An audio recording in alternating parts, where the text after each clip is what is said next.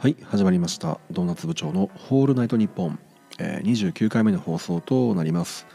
今回はですね、え、昨日販売をスタートいたしました。新しい部長ですね、えー、食編ということで今回は牡蠣とコラボレーションをしています。その部長の紹介ともう一度食編についてのおさらいですね。を、え、したいなと思っています。で最後にですね、えー、ドーナツ部長にとってちょっと大きなお知らせが一つありますので、まあ、最後にそのお知らせをお送りして終わりたいなと思っています。では早速本編の方参りましょう。どうぞ。はい早速では参りましょうか。まずですね、え、昨日の20時にですね新しい新作の部長が、えー、3つ、えー、販売開始となっています。えー、200番目の部長からですねあの食編ということで、まあ、食だったり、えー、食文化といったものをですねテーマとしてちょっとですねあの一つ新しい取り組みというか、えー、部長がですね実際にこう物語の中で出会ったり実際に収穫したりもしくは食べたりしたものがですね、えー、部長を迎えていただいた方に届けられるという作品をですね、えー、今現在進めています。で200番目から、えー、4作品ですねは、えー、お米ですね。まあ日本人といえばお米でしょうということで私も大好きなお米ですね。そして、えー、今回は3作品、えー、牡蠣。海の海産物牡蠣をテーマに、え、作品の方を、え、制作しておりますでいずれもですね、え、お米の方はまだ3作品ですね残っているのと牡蠣の方は、え、今絶賛3作品発売中ですのでもしですね気になっている方いらっしゃいましたら部長も、え、手に入れて牡蠣も手に入るというですねまさに一石二鳥という形になりますのでよろしくお願いします。で、えー、まあ、どういう仕組みかというと、まあ、非常に簡単ですね。あのアンロッカブルコンテンツというですねあの購入した人だけが閲覧できるあれコンテンツというのか、まあ、秘密鍵という言い方当初されてましたけど分かりにくいですよね。まあ、要は買った人だけが見れるコンテンツというものがあるわけですね。で2021年のこの9月からですねこのウェアラブルドーナツというコレクションは運営をしているんですけどもその初期の頃から実はこのアンロッカブルコンテンツ使ってるんですね当時はですねまだ誰もあの目立った使い方をされてなくて部長がどういう使い方をしてるかというと部長が着ている服のブラウンドあと色、えー、サイズといったものがですねあの設定があるんですよ。あの今回食編の部分にはあのそのですねアンロッカブルコンテンツにちょっと別の文言が入っているので食編に関してはその情報は載ってないんですけどもそれ以外の部長はですね全て服のブランドや、えサイズといったものが細かく設定実はされているんですね。あのなかなかそうですね話題になることが少ないんですけど実はまあそういう細かい部分もですね当然架空のブランドですね。あの設定されているということで。そうなんですよ。ジャケットとか例えばパーカーを着ている部長も当然中にはですね T シャツを着てるわけですね。なのでイラストからはこう読み取れない部長が着ている肌着の色とかですねサイズも実は書いてあるんですね。もう変態的なこだわりと言ってもいいかもしれないですね。で食品についてはその部分にですね、えー、ちょっと答えるのに多少時間のかかる割とこう私があの部長を買ってくれた方にぜひ聞いてみたいというアンケートが設定されています。でそれを全部答えていただくと最後にですねあの送付先の住所だったり氏名というものを書く欄があるんですけど全て埋めていただくと、えその方にその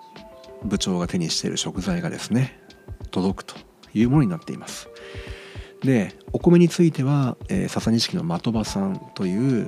本当に生産者の方ですよね。お米を作られてる方のお米が届く。で今回牡蠣については、えー、直吉さんというですね若手牡蠣の会の方。そして、えー、下村水産の浅井さんですねが作られている牡蠣の今回まあオフシーズンということで加工品になってしまうんですけどあの非常にですね界隈で美味しいと話題のオイル漬けをですねお届けしたいと思っています。で大体その気になるのが、まあ、どれぐらいの量どれぐらいのものが届くのかなっていうのは気になると思うんですけど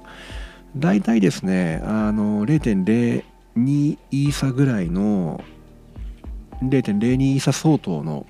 食材だったりそのものが届くということをイメージしてしていただくといいかなと思います。なのであのこのアンケートをですねちょっとボリューミーにしているというのはそこがまさに理由ですね。あのこれまでの部長っていうのは0.06イーサーでそのねアンロッカブルコンテンツにその変態的なこだわりが詰まってるとはいいですよ。0.06イーサーを払って手に入るのは部長ですよね。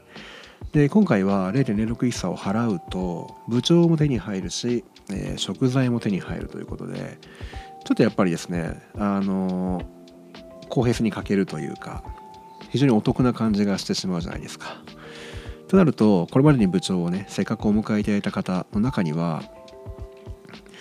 だったらこっちは良かったなっていう方も当然ねいると思いますので、まあ、その公平性を期すためというかバランスを取るためにですねあのアンケートの量っていうのを非常にボリューミーにしてるというところになりますのであのもしねこの部長をお迎えいただいてそのアンケートに答える時にとんでもない量でびっくりしたという方もいるかもしれません。ですけど全てですねあの私が一度は聞いてみたかった内容そして今後のコレクション運営プロジェクト運営に非常にこう大切な内容となってますので皆さんのですねあの買っていただいた方のお声をぜひ聞かせていただきたいなと思います。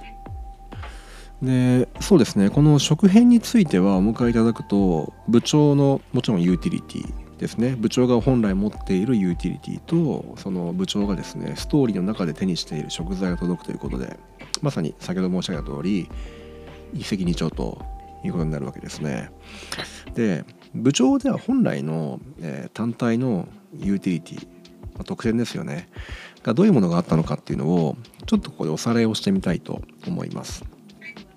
まずですねえっ、ー、と部長を持ってる方っていうのはえー、ホルダーさんに限り、えー、商用利用が可能となってますので、えー、お目当ての部長いましたらですねお迎えさえいただければ、えもう自由に使っていただいて構いません。はい、というのも、えっと本来ですね私がこの NFT を始める時にやっぱり一番その惹かれたのが CC0 っていう概念なんですよね。当時は CryptoPunks とかですかね。あとはえっ、とアートブロックスとかカエルですね。まあそういったところに非常に惹かれていてそのやっぱり何でしょうね。リアルの世界の IP にはないような拡張性とこの権利の解放みたいなものが非常に何て言うかこの Web3 っぽいというかクリプトっぽいというかなんかこう目新しさもあって非常にこう何か惹かれたわけですよね。独り占めしないよみたいなそういう概念が好きでしたね。で部長もですね本来はそういうふうに持っていきたいんですよね。なんですけどやはりですねまだこのとはいええー、IP に関する知識だったり知見といったものが圧倒的に欠けている自分が今これをその目先のね、えー、興味だったり目新しさに惹かれて CC0 にしますと言ってしまうと何かこうどうでしょうね、えー、不具合が起こるかもしれない。そして今、えー、部長を持っている方だったり部長を使って何かしたいなと思っている方がもしいた場合にですねその方たちに対する、えー、説明が今私はできない状態ですね。要は知識が圧倒的に足りてないわけですね。CC0 にした場合にどういうことが起こるかっていう。ただ当然憧れはあるということでドーナツ部長の今後のプロジェクトの、進捗だったり、今まさに整備しているホワイトペーパーの進捗状況によってはですね CC0 に向かうということも当然あり得ると思っています。でそのまあそうですね前段というか CC0 の手前にある、商用利用 OK というものを今開放しているわけですね。まずこれが一つ、えー、ドーナツ部長をお迎えいただく理由。の一つ目ですね。そして二つ目がですね、え、部長をお迎えいただくと漏れなく、え一次流通二次流通以降関係なくですねレシートの NFT というちょっと変わった NFT が、え必ずセットで送られてきます。でこれ何かっていうと、え、 Discord 部長の Discord があるんですけどその Discord の中ではこのレシートの NFT の保有枚数に応じて、役職というものが存在しますね、えー、なので部長以上の役職がつくことも当然あり得るわけですね。当然ですね役職が上になればなるほど、えー、そういった権利だったりとか、えー、この IP を使って、えー、どうでしょうね自分のブランドに何か生かしたりとかそういうことも今後ですねあのどんどんやっていきたいとは思っているんですけれどとりあえずですねあの役職を挙げていただいた方には、えー、それ相応の何か、えー、恩返しができればというふうに思っているというところですね。はい、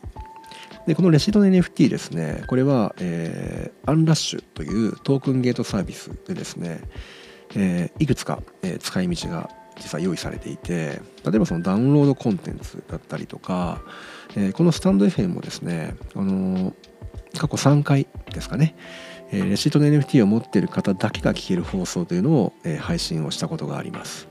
でその中では、えー、まだ皆さんにお出しできない情報だったりとかちょっとですね一般放送に乗っけてしまうと、えー、センシティブな情報だったりっていうのを、えー、取り上げて発信をしていますえー、いたそのとこですね。あとはそうですね、レシート NFT を持ってる方にはですね、あのー、まあ、私がこう普段ですね、ちょっと変わった NFT を作ったりとか、えー、一応エンジニア畑ということで、えー、まあ、独学でですね、いろんなあ学んだことというのを、うん、無償でですね、あのレクチャーするといったこともやっています。部長ホルダーさんであれば、あの遠慮なくですね、あの操作いただければ私が教えられる範囲であれば、まあ、それこそですねあの画面共有しながら一からお教えすることできますのでもしですねその本当にあの一人でプロジェクトを運営されていたりとか、えー、イラストだったりとかですね作品制作に集中したいという方で困ってる方がいましたらあの一言声かけていただければですねご協力いたしますのでよろしくお願いします。でなんでこういうことやってるかっていうといや私もですね当時 NFT 始めた頃っていうのはやっぱり作品を作りながらそしてツイッターも一人で運用しながら大変なんですよね。でかつ新しいこともこう学ぼうとするとで時間がないわけですね。で特にその困るのがあのソースがないということなんですよね。あのいや当時もねエンジニアの方が解説してくれているサイトだったりとか英語のサイトはあるんですけどやっぱりねこうなんでしょうね。その通りにやったつもりでも何かこううまくいかなかったりってことがあるわけですよ。でよく考えてみると、まあ、当然だよねっていう前提条件が説明から省かれていたりとかするわけですよね。まあ、これも気持ちは分かります。なのであの本当にですねあの全く知識のない方でも何かしら私がやったことであれば、えー、再現できるようなそういうですねあのレクチャーをすることもできますのでもし困っている方いましたらあの本当気軽にですね DM いただければちょっとですねあの部長ってお持ちでしたかっていう確認はさせていただくかもしれないんですけどその時はあのまあお持ちの部長をですねこう水戸黄門の印籠のように見せていただければもう上下関係完全に逆転しますので母と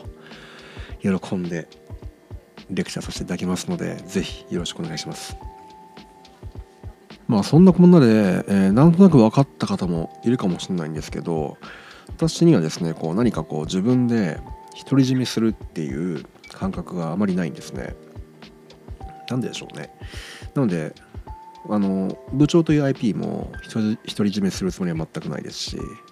えー、私がこうね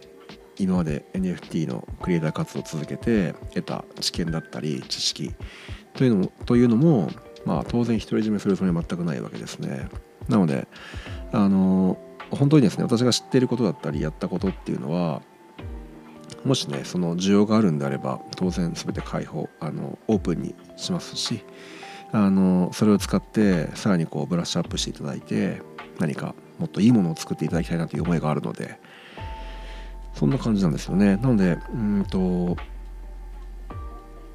今後ね部長もひょっとしたらこう CC0 という悲願を達成できるかもしれませんね。はい、というわけで最後にですね、えー、ちょっとドーナツ部長に関するお知らせというか発表ですねさせていただこうと思っています。えー、実はですね、えー、私がこう所属している Web3 のえ有志のギルドがあるんですね。そこではですね、まあ、いろんな企業さんを相手に、えー、実際 NFT 作りませんか？とかですね NFT だったりこう Web3 の知識や技術を使って課題を解決するといったことを、え、やっています。私はそこのですね、えー、まあ技術領域ですよねの部分でお手伝いをえしつつ、まあ、NFT についてもですね割と早くから、えー、軸足を置いていたということで、まあ、そういった NFT に関する情報収集だったりとか、えー、アドバイザリー的な立ち位置を務めてるわけですね。でそこの、えー、ギルドでですねギルドと正式にですねドーナツ部長がコラボレーションパートナーということで協力することになりました、えーというのもですねよくあるのが、えー、例えば、えー、お客様であるのがその IP を持たないお客様って結構あるんですよね。でそうなると例えば何かね、えー、NFT を発行したいとなった場合にそのどうねその NFT のアートワークをどうするかっていうのは必ず問題になるわけですよね。でそうなると例えばイラストレーターさんにお願いするのかもしくは、えー、自前で何か発行するのかまあはたまた AI を使ってっていう話になっちゃうと思うんですよね。でそうなるとやっぱりですね、えー、なかなかこう商談も進んでいかなかったりもしくは、えー、コストが想定よりも高くなってしまったりとかですねまあ双方にとってあまり良くないねっていうのがやっぱりあるわけですよね。でそうなるとその本来 NFT で何か課題を解決しましょうとか Web3 の技術を使って、え、より良い、え、社会を目指しましょうといったところが目的にもかかわらずそこに至らない場合が、え、起こったりすることもあるわけですよね。非常にもったいないということを私は思っています。はい、なのであのこのドーナツ部長をですねそのギルド仕様に、え、提供することとしました。無償提供ですね。はい、であのその、まあ、何パターンかを提供させていただくんですけどそのパターンの中であればあの特にですねあの何でしょう気兼ねなくご提案に使っていただいて構いませんという、まあ、IP の提供ですね。はい、ということを、えー、近々というかもう今そうですねまさに進行形なんですけどそんな伝え方をですねドーナツ部長していこうと思っています。はい、なのでそうですね私としてはやっぱり部長をですねどんどん使っていただきたいということですね。私がこう一人でこうがっちりねあの持っているよりはどんどん使っていただいた方が部長にとってもいいでしょうしドーナツにとってもいいと思うので、まあ、そんな、えー、決定をねさせていただいたというところです。えー、なのでもしですねこれを聞いてる方であの IP に困ってる方そしてあの本当に部長でよければというところが大大前提になるんですけどもし希望される方いましたらちょっとご相談いただければなと思います。はいまあ、今回ねその、えー、コラボするギルドというのが私が所属しているということが大前提なので無償というふうになってますけど当然、えーと相談いただければねあの無限に断ることはしませんので、まあ、ぜひよろしくお願いしますというところですね。はい。まあ、以上ですね、本日の放送は、えー、以上となります。部長をどんどん広めていきたいということと、私は、えー、いろんなことを独り占めするつもりはありませんという、そういう話でしたね。はい。というわけで、えー、最後までご清聴ありがとうございました。ではまた。